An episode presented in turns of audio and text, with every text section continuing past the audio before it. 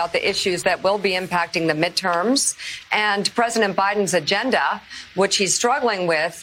Uh, first, you know, being able to address basic things like gas prices. They are going down, but they could they have a, a resurgence before the midterms? And is there anything the White House can do? Well, it's good to be here. Let's talk about gas prices. They've now been falling for 34 straight days and are down about 50 cents.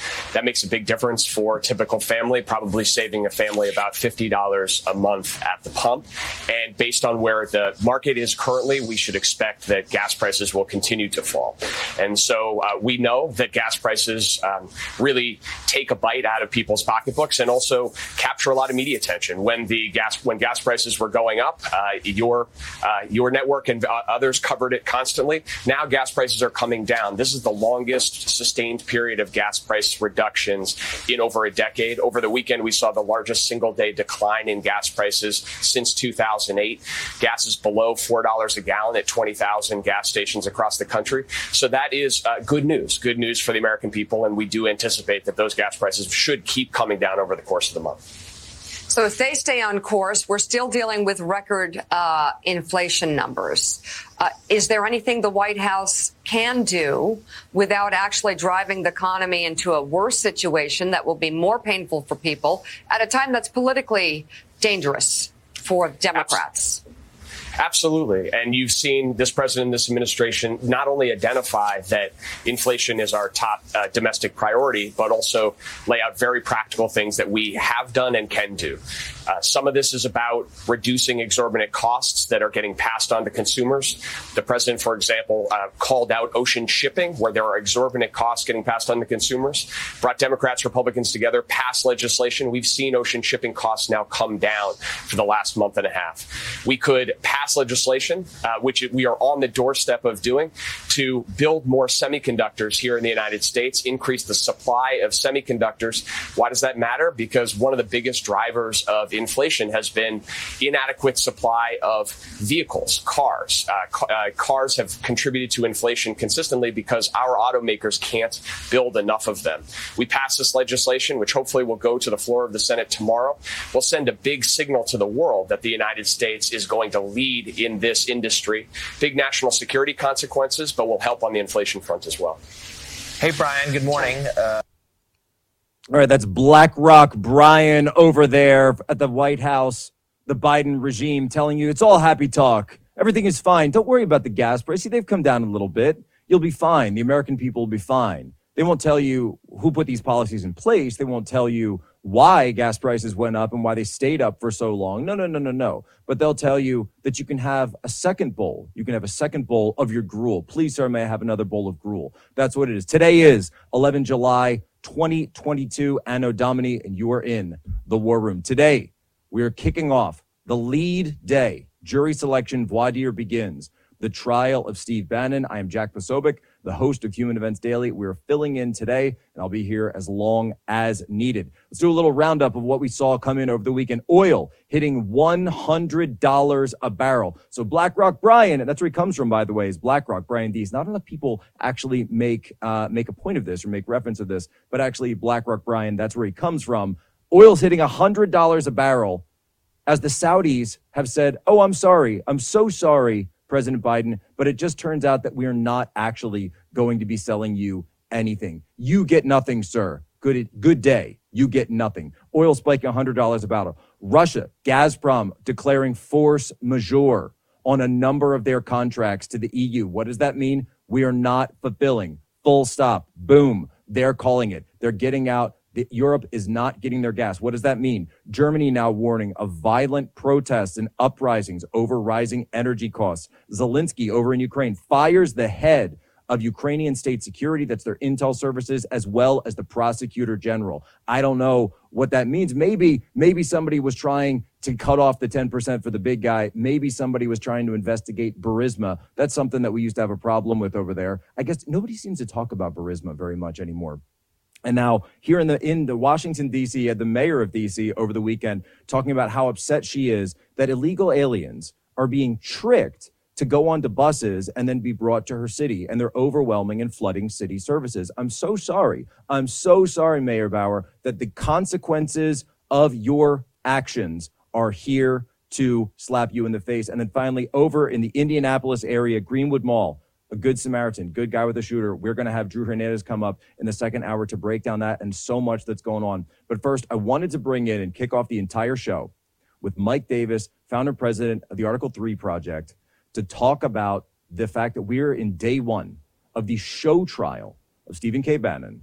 He is over there, walked in with a smile on his face. I don't know if you guys had the video, but the Prettyman Federal Courthouse, just down the street from where we sit here in Washington D.C., we walked in with a smile on his face, waving to uh, waving to the cameras as he goes in. Today will be jury selection in that trial. Of course, a D.C. jury pool probably not going to be very favorable to someone with the name of Stephen K. Bannon. And we've already seen that the judge in the case has denied almost every single legal recourse and defense to him in the case. So there isn't going to be much. In fact, the prosecutors actually came out, and I read this in the Washington Post over the weekend, that they said it may only be a one day case for the prosecution. But let's bring in, do we have Mike here?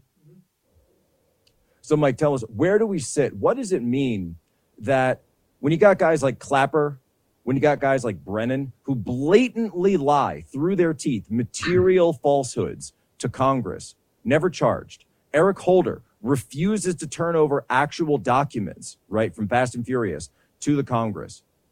None of these people are charged with material false statements. But you have a situation like this where you have to go back 50 years to G. Gordon Liddy and Watergate to find someone who was convicted of contempt of Congress. But now Stephen K. Bannon the former chief strategist of the president of the United States is being put on show trial for this. And I think the, that most of the country, and I'm gonna, I'm just gonna cut the crap, right? Both sides know that the only reason he's there is because of the effectiveness of the War Room Posse, the effectiveness of the national populist movement, and the fact that he was the architect of so much of the MAGA movement, the 2016 victory, and they're trying to take him off the playing field for 2024. This is the regime going after the opposition. What say you, Mike Davis?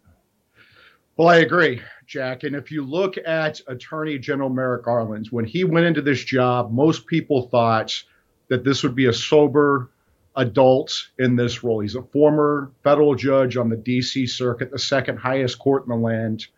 And I think people have been shocked that he is he has so politicized the Justice Department. This is the Attorney General who sicked the FBI after parents legally protesting at public school board meetings in Loudoun County. He, he has sent the FBI to hunt down every grandma and goofball who merely trespassed into the Capitol and took selfies on January 6th.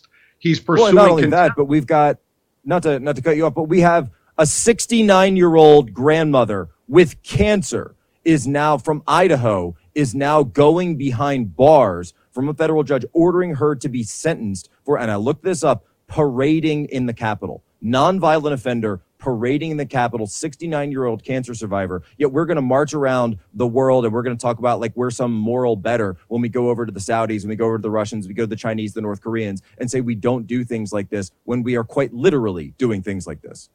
Yeah, I mean, she's going to jail for 60 days and she has cancer, and it's ridiculous. She she, merely trespassed into the Capitol. Yeah, that's a that's a crime. They should be punished, but 60 days in jail for a 69 year old grandmother with no prior criminal history uh, for taking selfies. It's ridiculous. This this whole January 6th. Uh, this whole January 6th committee is a charade. It's a these are all members appointed by Nancy Pelosi. The Republicans are even appointed by Nancy Pelosi. Uh, they're they're they're working hand in glove with Merrick Garland in the Biden Justice Department. Let me just just give you some perspective here. I, I was the chief counsel for nominations on the Senate Judiciary Committee. I ran 30 hearings, 41 markup meetings. I ran a lot of these things. And during the Kavanaugh proceedings, the uh, Justice Kavanaugh's Senate confirmation proceedings, we had our committee disrupted constantly for the first two hours of the proceedings. Nothing happened to those people. They didn't get charged with parading, parading in the in the Senate. We had senators harassed. We had senators chased into private elevators and intimidated. And Nothing Jeff Flake happened. in the elevator, right? Everyone remembers yeah. that. No, nothing happened. Nothing happened at all. We had Michael Avenatti, who clearly made false statements to the committee on behalf of his sleazebag client, Julie Swetnick, uh, Chair, then Chairman Chuck Grassley, my former boss, made two criminal referrals to the Justice Department for obvious, blatant lies to the committee and, and obstruction of the of the of the Senate proceedings. The Justice Department didn't even respond to the chairman's letter, but yet we're going to do these unprecedented prosecutions of, of, of Steve Bannon and Navarro for contempt of Congress. This has never happened. This is a political witch hunt, and the the the Garland Justice Department is working hand in glove with these partisan hacks on and, and Trump deranged RINOs on the January 6th committee to go after Bannon. He asserted a valid claim for executive privilege. We have had executive privilege going back to our founding, so presidents can have candid discussions with their advisors. And if they if the if the committee thought it was an invalid claim of executive privilege, well, and, and Mike, should... Mike, let's let's break that Go down ahead. a little bit. Why is that? Why what? Why is executive privilege so important? Why do you need a separate executive who can have these discussions with his advisors, uh, both whether they're in the White House or out, right? I, I keep hearing MSNBC make this argument about Steve. Oh, it wasn't currently employed at the time, right? Why is it so important for that to be kept as a privileged conversation away from the legislative? How, how would that work out?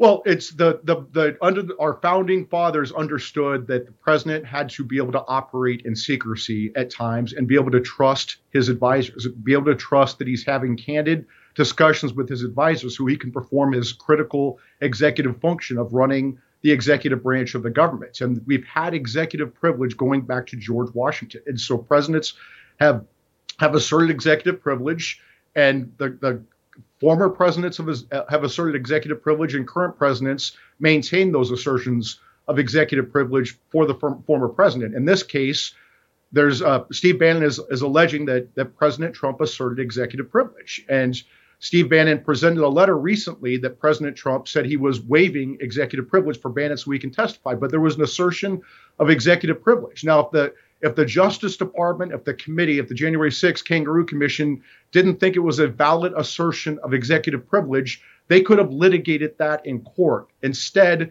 they did this unprecedented move of, of pursuing criminal charges against Steve Bannon, something that just doesn't happen. They didn't. You you mentioned several people who they didn't pursue criminal charges for, Jack, including Eric Holder. They also didn't pursue criminal charges for Lois Lerner at the IRS when she defied right. a congressional subpoena. So this is this is a partisan witch hunt, and that the, the Biden Justice Department is working hand in glove with these partisan hacks on the January 6th committee. And this is this should have been resolved through through civil litigation to resolve the claim of executive privilege. Instead, they went right to criminal prosecution.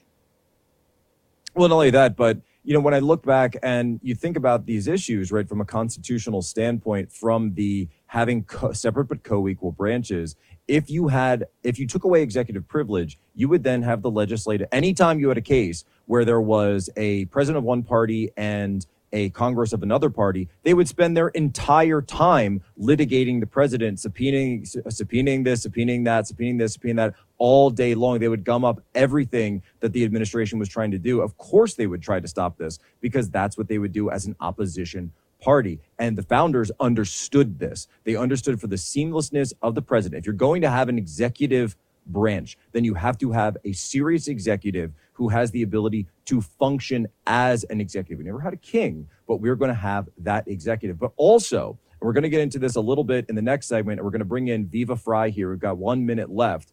Uh, Viva has got some announcements he's going to break out in terms of a special limited series podcast that he's putting together all for this week. But also, I want to get into number one, how they've taken away the defenses that Steve Bannon would be able to present during this trial. And number two, the constitutional uh, constituency of this of the actual committee itself for January 6th. What is it properly constituted? Because as we can see in these hearings, there's no cross examination. Uh, ironically, of course, Steve will have the ability to cross examine witnesses if they even present any at the at the his actual trial. In a way, though, you would not see at the committee hearing itself. All this and more coming up ahead. Just behind the break, War Room continues.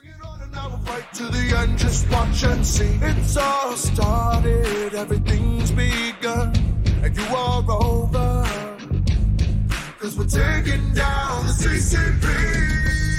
Spread the word all through Hong Kong. We will fight till they're all gone.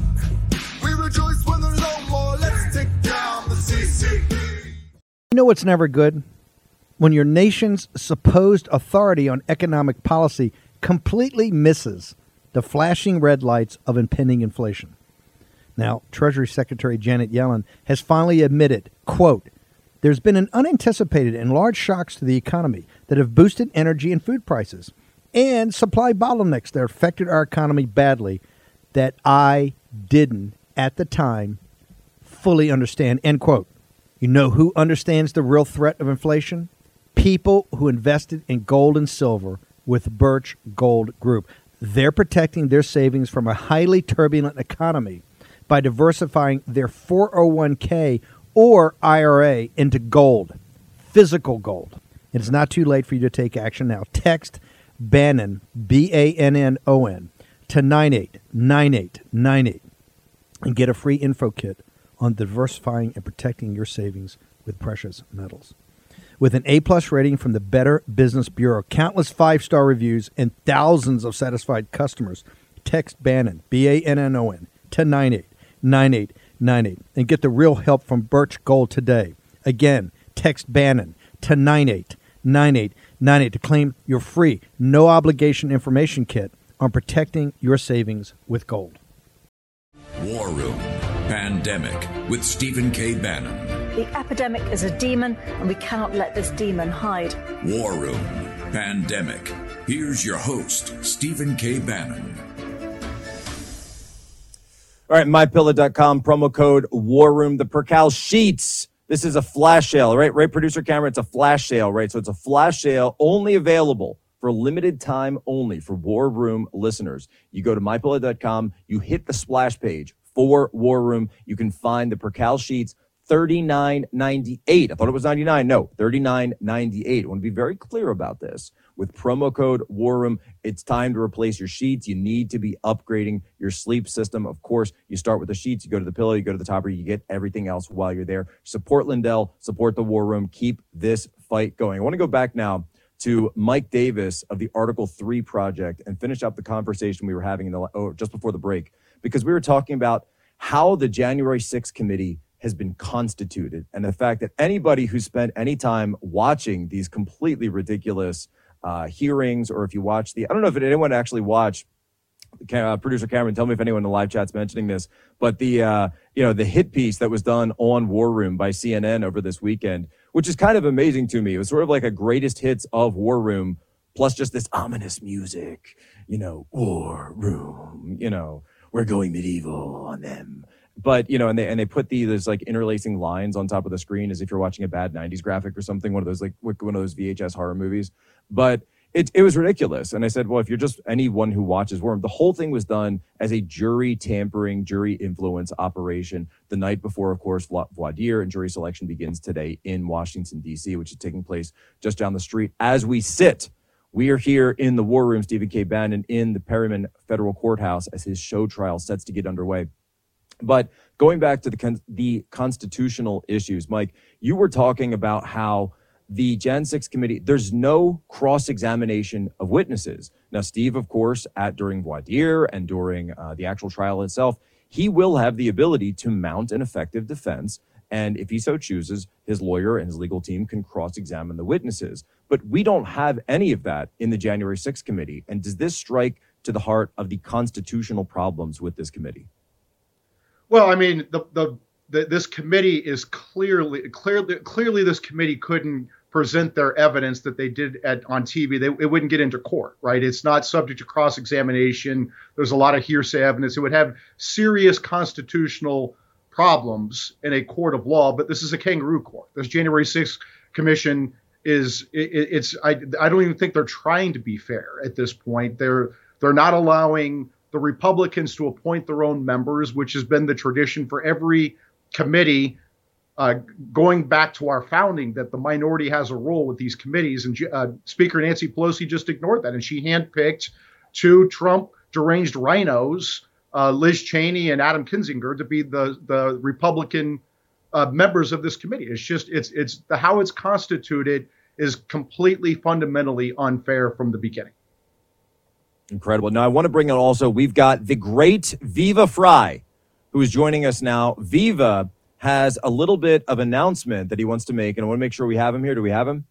And I want to, I'm not going to steal his thunder. I'm not going to steal it. I did kind of mention in the other segment, but I wanted to bring him on to also to say thank you um, for being willing to do this. I know it was kind of a last minute thing, a lot of phone calls, a lot of texts, a, uh, a late night secret meeting in Las Vegas, Viva Las Vegas, right? That we don't need to get too into. But Viva, tell us, what are you up to this week? Well, you're going to start rumors that are a little bit uh, more serious than the actual. The, the news is that I'm going to be doing. Did you exclusive- actually wait, wait, wait, wait, wait, wait, wait? Hold on, hold on, hold on, wait, wait, wait. Pump the brakes. You were just in Las Vegas over the weekend. You're a lawyer. Ben Affleck and Jennifer Lopez were in Las Vegas getting married. Were you involved with the Bennifer wedding? Tell us I, the truth. Yeah, I am. I am the wettest of wet blankets. I go to bed early. Nothing good happens after midnight, especially in Vegas. So I was in bed early after dinner with Robert Barnes both nights, speaking at a conference, the Freedom Fest, with James O'Keefe on a panel. Wait, wait, wait. You, you were at dinner with him, not in bed, right? I was in. I was in dinner with Barnes, and then in bed later alone. I'm a married gotcha, man. Gotcha, Right, that was separate. Okay, okay, uh, okay. The, the big news for this week I'm going to be doing exclusive analysis for the post millennial. At the end of the day, 20 to 25 minute recap analysis of what's going on with the Bannon trial. I mean, the, wow. the question is whether or not it's going to be able to fill 25 minutes because what's going to go on with the Bannon trial? Jury selection, federal court, it goes exceedingly quickly. Uh, Lord knows what due diligence anyone's going to be able to do of meaningful due diligence of the jury, which wouldn't change much because it's going to be 95 plus, if not 100% Democrat, anti Trump, and anti Steve Bannon to be expected. Uh, and then what's left of Bannon's defenses? What's left to prove from the prosecution? Did you receive the subpoena? Did you respect the subpoena? Yes and no. Case closed. So this is huge, right? You're going to be producing and performing, uh, hosting basically a limited podcast series all about the trial of Steve Bannon. It's coming out through Post Millennial. And I want to get into that and break that down just a little bit more. We've got a couple of minutes left because we haven't covered it yet. What is what do you mean? What what do you mean he doesn't have defenses left? Why were defenses taken away from him? What's what's the update there on that? So th- th- my understanding, and bear in mind, everybody, I'm a Canadian lawyer. I mean, contempt is contempt, and we have contempt in Canada. We have criminal and civil contempt. Uh, my understanding is that the judge, who happens to be a Trump appointee, has limited potential defenses of Steve Bannon, such as professional reliance, such as raising constitutional arguments about the legitimacy of the committee itself, which would undermine the validity of any subpoena issued by an unlawfully formed committee. The judge said, professional reliance, you don't get to invoke as a defense. Uh, these are questions of law and not questions of fact to be submitted to a jury. So, and this is the thing in a jury trial, the jury is the trier of fact. The judge is the gatekeeper for legal questions of admissibility of evidence. So the judge has already limited what would effectively be Bannon's material defenses. I, I understand that he's saved uh, these objections for appeal so that if, or I will say when he's convicted, you can have uh, appeal arguments on these questions of law. Was the committee formed validly in the first place to ever issue lawfully binding subpoenas? And can you invoke professional reliance? I thought I was told that I had executive privilege and therefore was not compelled to testify. We'll see. But as far as the facts go, he received a subpoena. He did not respect the subpoena. Why he didn't is now effectively irrelevant. What's left to try? Uh, and so we'll see where it goes. They'll, they'll, they'll form the jury. They'll go through the motion. He'll get convicted. And then it's going to be a question, as far as I'm concerned, the degree of the injustice is going to be what is the sentence for defying a congressional subpoena. I think the last person convicted was, what's his name? Libby, uh, back in G. Watergate. Gordon Liddy. Yeah, Watergate, G. Gordon yeah, Liddy. it up. I think was 50, the, last 50 person. years. Well, it was a long time ago, and the circumstances were somewhat different. Um, there's no question in my mind Bannon did not respect the subpoena. Whether or not it was a strategic play, we'll see. Um, but this is a political persecution, prosecution in terms of who they decide to go after, who they will convict, and who they acquit. Lest we forget, in recent memory, Michael Sussmann, dead to rights in his um, lying to the FBI, dead to rights. In writing. Acquitted. Actually, yeah. in writing in writing, billing the Clinton campaign for the meeting with the FBI that he said he was not there representing a client, dead to rights, acquitted. So it's a two-tiered well, political me, system. Oh, go for it. Uh, yeah, I want to bring Mike Davis back, and we've got a couple of minutes left in the segment. Um, and I wanted to touch on something, Viva, you just brought up regarding appeals. Mike, can you walk us through is this something that you see as turn oh, going over on appeal could be potentially overturned if there is a conviction and because of there's so many constitutional questions in this is this something that we could potentially see before this supreme court well, I mean, the DC Circuit would hear this appeal. Uh, unfortunately, Obama stacked the DC Circuit with some left wing activists, so Bannon would have a, an uphill fight there. But I will say that he certainly has serious legal issues for appeal because the judge deprived him of his right to defend himself. I mean, the, the judge said that he couldn't even talk about the fact that President Trump asserted executive privilege and that President Trump withdrew that assertion of executive privilege. He, Bannon can't talk about the fact that he's relying on on advice of his attorney when he didn't cooperate with uh, the House subpoena based upon this assertion of executive privilege. And it's it's puzzling to me why this judge won't let Bannon present that defense to the jury today. I mean, it's that is a clear defense. He's a, that President Trump asserted executive privilege, so he couldn't he could not comply with the subpoena. And so the question then would go to the court because, and it's my understanding that uh, it, this has yet to be ruled on at, in any Supreme Court because this is a this is the type of uh, charge that we do not see. It's extremely rare, certainly in the modern era, to see anything like this. That we don't even have any precedent necessarily for the president of the United States speaking to an outside advisor while currently the the occupant of the office of the president of the United States. Does executive privilege extend to that? It would seem that it does. And Alan Dershowitz came on this very program, right? The Alan Dershowitz came on this program just one week ago and stated that it is a valid claim of executive privilege. Uh, final thoughts, uh, Mike Davis.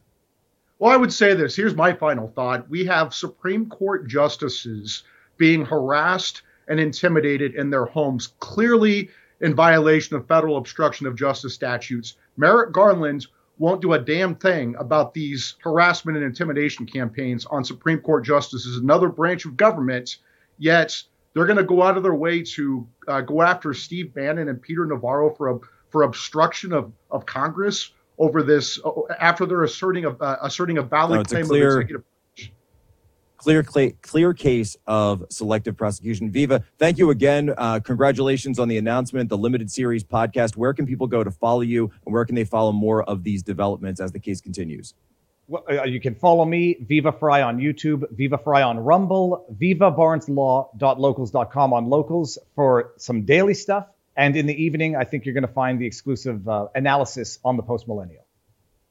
Oh, fantastic. Cannot wait to see that personally myself. I know there's going to be a lot going on, but it's amazing to have you on board. I know the War Room Posse is going to look forward to that because we want to know everything that's going on here in the Imperial Capital. But we're also going to see what's going on down on the border with this report now from Uvalde, a border town, a border school that led to a tragedy.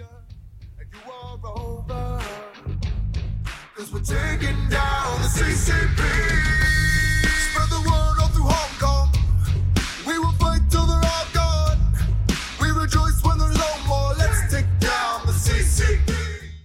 Americans are discovering that if we want to change this nation, we have to change the way the marketplace works. Look, woke corporations are seeking to divide us. Big banks are the, freezing the accounts of people who disagree with their political views, and our supply chain is dependent upon countries that actively work against our values, like the Chinese Communist Party.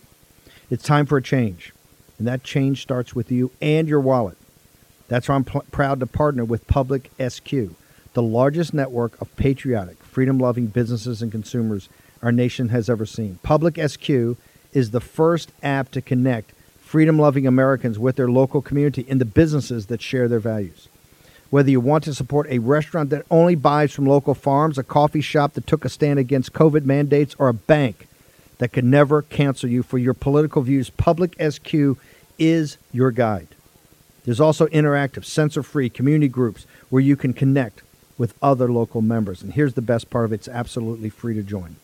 Just download the Public SQ app from the Apple Store or Google Play, create an account, and begin your search. You can also list your business for free so your local community can support you. Download the app today. Public SQ. That's Public SQ. Public SQ. Go to the Apple App Store or Google Play. Take action. Do this today. The epidemic is a demon, and we cannot let this demon hide. War Room Pandemic. Here's your host, Stephen K. Bannon. All right, Jack Posobiec, host of Human Events Daily, powered by Turning Point USA, filling in, guest hosting as Stephen K. Bannon is fighting the regime from the belly of the beast in the Prettyman Federal Courthouse just down the street. We're here today. But last night, you know, so I'm doing show prep for both shows because I'm running my podcast, Human Events Daily, every day, right? It's the podcast for people who don't like podcasts. It's only about 25 minutes long. Our motto on there, be good, be brief, be gone. It's exactly what I used to do, the commander's update brief in the military. Just a couple of stories, in, out, analysis done every single day. And then also doing the show prep for War Room, uh, where I'll be guest hosting as long as they need me. And I just caught myself last night because the Uvalde report has come out. This is the initial report, preliminary report from the Texas House of Representatives. It's 80 pages long. And even when I had all that going on, I said, I had to sit down and start reading this. I couldn't stop reading it. I couldn't stop reading the complete incompetence of not only the local police, but we now know almost 400, 376 officers and agents of state, local, and federal police arrived on scene. Not one of them could go out and take out this 18 year old kid, right? Then we also learn, in addition to this, Uvalde, it turns out, is on the nexus of the corridors between where? Del Rio and Eagle Pass on the border. That's the largest human trafficking smuggling corridor on the southern border from Mexico, right? Do you know how many lockdowns there have been at that school just from February of this year until the day of the shooting because of trafficking related? They call them bailouts. What's a bailout, right? A bailout is when the traffickers are chasing a car or a truck uh, and it goes through the school courtyard or goes through the the um, the playground, the parking lot, right? It comes up across. The police are chasing him. Then they crash the car. Then all the illegal aliens run out from the car and run out into the court into into the school or run into the community wherever they go. Right? They had 47 lockdowns since February of this year on the Biden regime's watch. 47 lockdowns prior, including one I looked it up on Twitter the day before the shooting, right there in the in the border town of Uvalde. That's only one school, only one border town. And in the report, they stated the police had a lackadaisical approach to security alerts because they were so used to the human trafficking that was going on across there. I want you to just I want you just embrace that. Let that let that seep in to your soul, into your consciousness. Let your blood run cold while you hear that. 40 what are we doing to our children? What are we doing to the children of our country? So I, am going through this thing, this government report that's come out, and I appreciate that it is. And I said, I've got to bring somebody on who can go through this thing line by line with me. And that, of course, is none other than the great Darren Beattie from Revolver News, in order to be able to juxtapose what we see in this situation, the reports that we see coming out from this situation, and the reporting and the response, and even, shall we say, the law enforcement actions on January 6th. Darren. Well, it's great to be here. And yes, um, you have a tremendous display of incompetence um, at this uh, incident at the school. And it's a display of incompetence that is unfortunately uh, probably increasingly the norm throughout American institutions, not just uh, the law enforcement uh, side of things. And so it was very interesting to see this display and sort of have to reevaluate the state of decline that uh, the country is actually in. Um, but as long as we're doing analysis, as you kind of gestured toward, there are a number of interesting uh, juxtapositions, parallels, and uh, contrasts even between the January 6th um, failure, or or was it, um, that might be worth discussing. Well, that's exactly right because you have a situation here where this individual, right, 18 year old kid, he's a crazed gunman in the state of Texas, no less, in a schoolhouse full of children. That's the one option where if, if you're, a you know, proverbial good guy with a gun like this Good Samaritan that we were hearing about in the Indianapolis area mall, this Greenwood Mall, uh, go, go take him out. But instead, that's not what happens in this situation. Instead, they wait, they wait. Uh, the nobody takes charge, nobody takes a leadership role. Everyone's waiting for instructions. Radios don't work. It, it's a cavalcade of incompetence. Meanwhile, on January 6th, there is someone who was shot and killed. And Darren, uh, what happened on January 6th and what was the response there? Right. Yeah, that's a, a great uh, point of contrast is that at the shooting in school, you had kid, you know, shooting up school, shooting up kids, and law enforcement is unable to respond uh, and take, you know, neutralize the threat. Whereas on January 6th, you have an unarmed lady and she tragically gets shot and killed unnecessarily. And I'm, you know, I say that, you know, in a perfect world or at least an improved world, you'd have the January 6th Capitol police officer cleaning his hands and sanitizing his hands instead of uh, shooting Ashley Babbitt. And the Uvalde police would take the posture that unfortunately was taken with uh, with Ashley Babbitt. So it's a weird case of incompetence in both sides, but incompetence uh, of a of a different variety. Extreme lethal aggression toward someone unarmed in the case of the Capitol situation, and almost baffling, inexplicable, shocking degree of inaction in the case of Uvalde.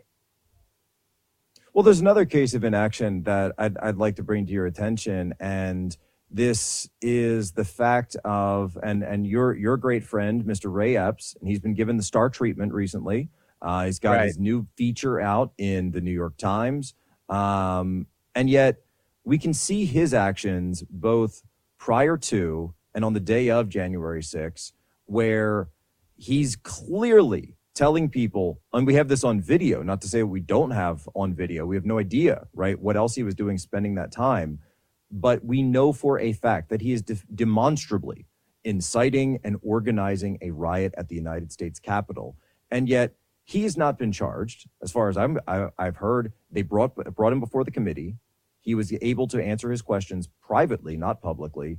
Uh, they first uh, discussed, um, you know, they talked to him without a lawyer present, or wasn't even under oath. And then finally, right, finally, we're last hearing that a 69 year old woman is going to jail, to jail with cancer, a grandmother from Ohio, while um, all she was charged with was parading inside.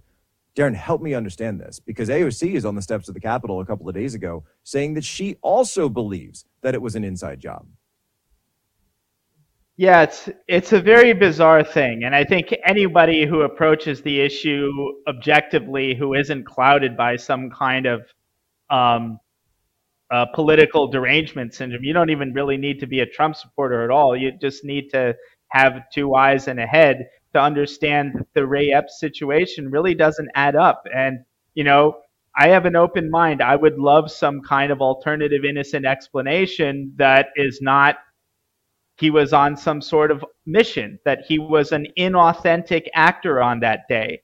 And his own sort of semi denial, which, by the way, there was no blanket explicit denial in the New York Times piece, but the semi denial that he gave to the committee through his lawyer, who incidentally, it's not, you know, dispositive, but as a circumstantial, you know, point of fact, his lawyer is a 10 year veteran of the Phoenix FBI office, the very office whose agents actually denied knowledge of Epps's existence when they confronted journalists who went to Epps's ranch. So there are a lot of weird things about this, but the the wording of his semi denial really leans on this term law enforcement that he says I never belonged to law enforcement. I've never been associated with law enforcement.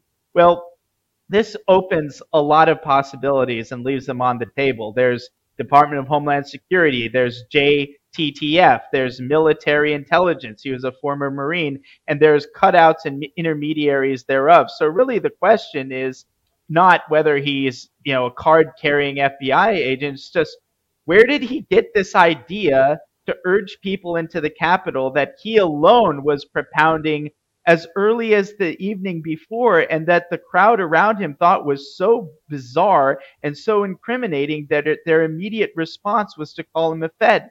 And yet he was undeterred by this low buying temperature and persisted in this mission throughout and carrying through on it up until and throughout January 6th, where he was right there at the initial breach site. How what a coincidence that he just happened to be hanging out at the initial breach site. He didn't even go to the Trump speech, this great Trump supporter who traveled all the way from Arizona. He was right there at the initial breach site whispering into a guy's ear 2 seconds before the first and decisive breach of the Capitol grounds. Well, and and this you guy know, been touched. Well, and you know, there's there's a couple things with this. So so first of all, and and I think I've I've said this before um, uh, on air that January 5th that evening I was on that plaza in Freedom Plaza where that video you're talking about took place, where they're they're chanting "Fed" at him. Um, that's back when I was still with OAN, and we were just doing you know, your your proverbial man in the on the street interviews. You know, why are you out here tonight? What what do you hope for tomorrow? Hope for a lively debate, et cetera, et cetera. And I've gone back and poured through the raw footage from that night, and we actually don't have footage of Ray Epps, but I can remember that's too him. I can remember him. I remember that altercation. I know it's one of those things, and um, and that's that's you know I actually went back to the guy. I said, "This is why you never stop filming, right?" Um, and the interesting piece of it, though, that you mentioned in that statement where he says, "I never belonged to law enforcement." Well, that's not the way a source and a handler Asian uh, relationship works, right? So if you were a sub source, you may not be a witting agent. And to you know to play devil's advocate here, that if he were right, if he were an an informant of some source or an in, you know a source of an informant, he wouldn't necessarily even know that someone he's talking to is an FBI informant. And we know, of course, that the Proud Boys organization, the Oath Keepers organization have both been penetrated by federal informants. We've seen text messages come out in many of these cases. We've seen the the channels uh, from the Michigan case. You know, how many people can you get into the van? Make sure as many people as possible come. We want to get them all together, right? Again and again. But the other people don't know that they're interacting with a federal agent. They think that he's just a friend of theirs giving them a good idea. Yeah, I mean, there are a lot of possibilities. The term Fed is somewhat loose and colloquial. I think it's beyond any reasonable doubt, from my view, that given his behavior, he was on sort of some sort of mission.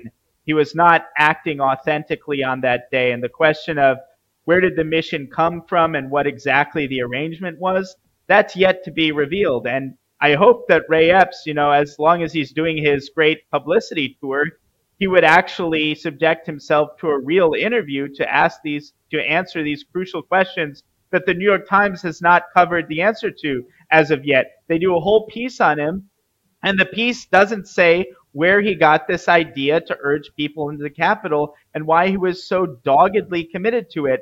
And in fact, the two key times that he urged people into the Capitol, he prefaced it by saying, I shouldn't say this because I'm going to get arrested. Well, Ray Epps, why don't you think you've been arrested? Darren, we're, we're just about out of time for the segment, but but of course, we'd be more than happy to have Mr. Epps on the War Room to plead his innocence or to tell us his story. Darren, where can people go to follow you? Where can people go to follow with Revolver?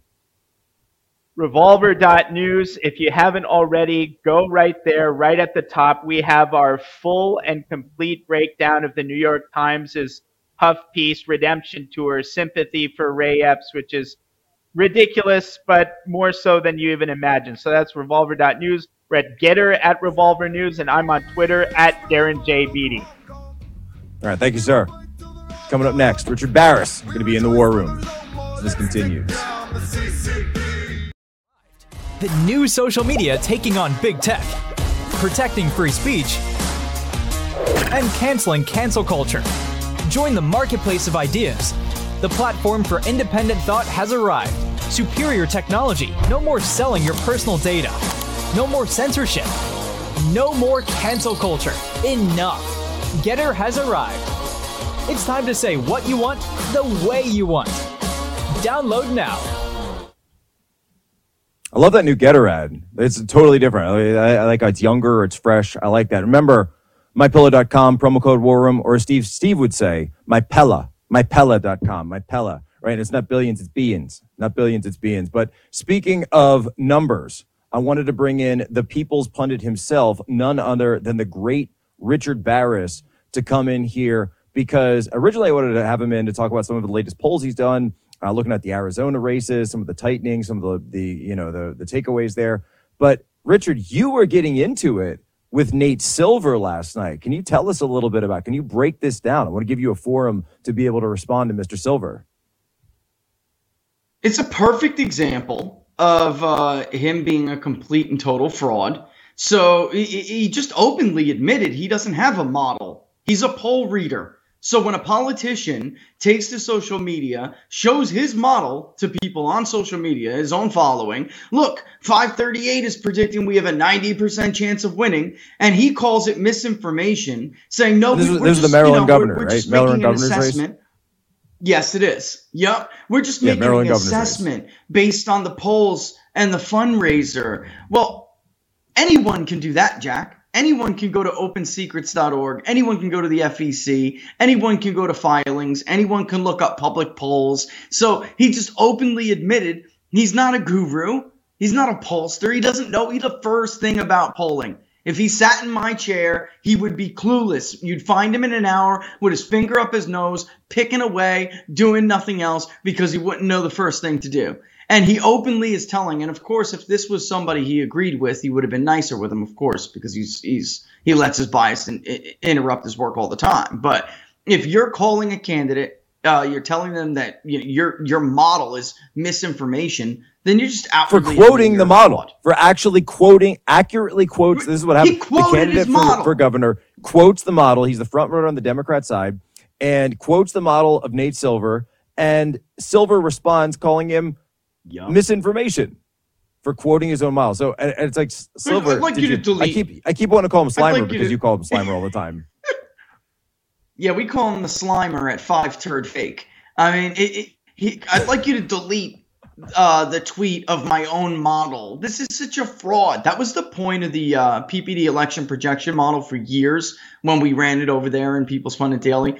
Is that there are variables that go into modeling. Why is this a secret at Nate Silver's website, the Slimer's website? Why is the secret sauce for his pollster scorecard such a great secret, Jack? Because the secret is he's full of crap.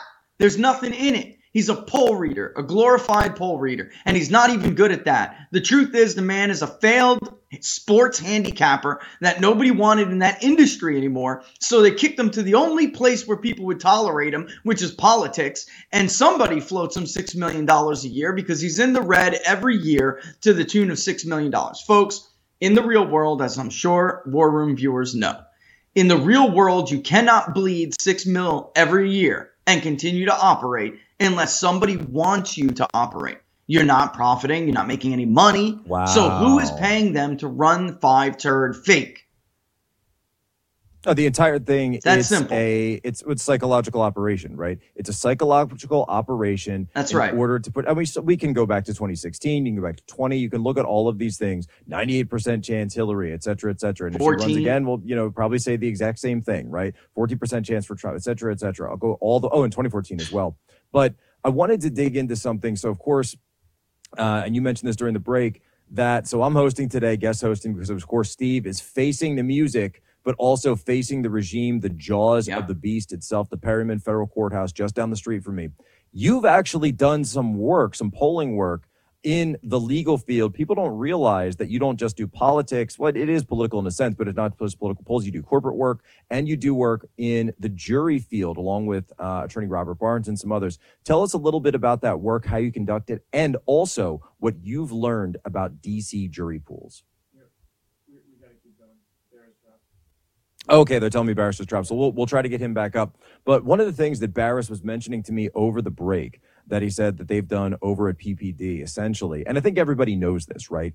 We know that in the DC jury, right, in the Washington DC area, you're looking at a 98% Democrat bias for the entire town, right? And so if you're pulling from that district, that's exactly who you're going to find. You're also going to find a high cognitive dissonance in terms of people overstating, right? Dunning Kruger effect, overstating their own intelligence. Now, I've lived here for 10 years, so this doesn't come as news to me whatsoever. Um, Bruce Cameron, let me know if you get him back. But these people will do whatever they hear on CNN or MSNBC. Rich, do we have you back? Yeah, I'm here, brother. I'm here. I just hey, two the- minutes. the I was just kind of heartbeat for a second. summarizing. Yeah, I was just kind of summarizing. Yeah, yeah, no, I got you.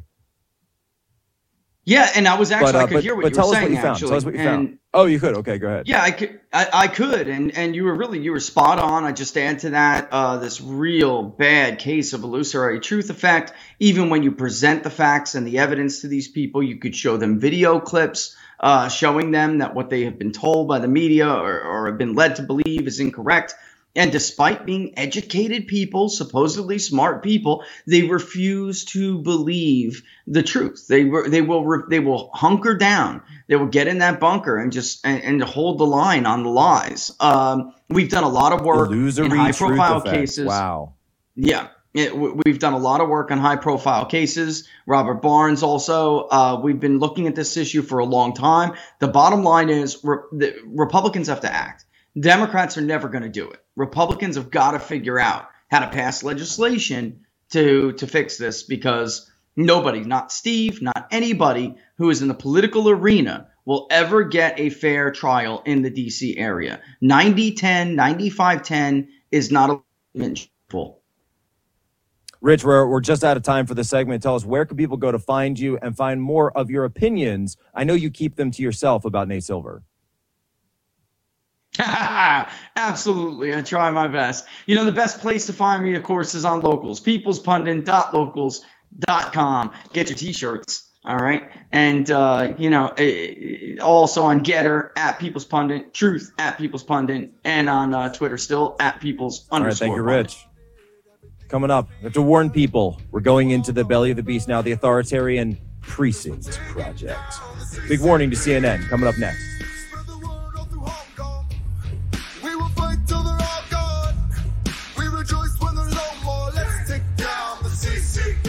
Tell you about Solti. It's a company that makes a soft gel supplement rich in antioxidants to help people like you and me keep a healthy heart. While COVID gets all the headlines, it's important to realize that heart disease kills nearly 700,000 Americans every year. Yes, heart disease is the number one killer every year, year in and year out. Heart disease builds over time. Hypertension, high blood pressure, bad cholesterol, diabetes, all of it affects our heart.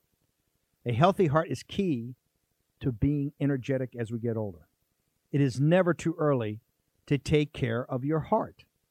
You see, heart disease sneaks up on us. You can start in your 30s, and when this happens, you're at serious risk by the time you turn 60. If you want to take care of your heart and those you care about, please go to warroomhealth.com. That's warroomhealth.com. All one word, warroomhealth.com. Use the code WARROOM at checkout to save 67% of your first shipment. That's code War Room at checkout to save 67%. Do it again. War Room Health, all one word, warroomhealth.com. Go there today. You need, if you're going to be part of the posse, you need a strong heart. You need a lion's heart. How we're going to do that is with Salty. Go there, do it today. Check it out. They put Peter Navarro in leg irons for simply doing his constitutional duty. Now they want to put Peter in prison for standing up for Donald Trump.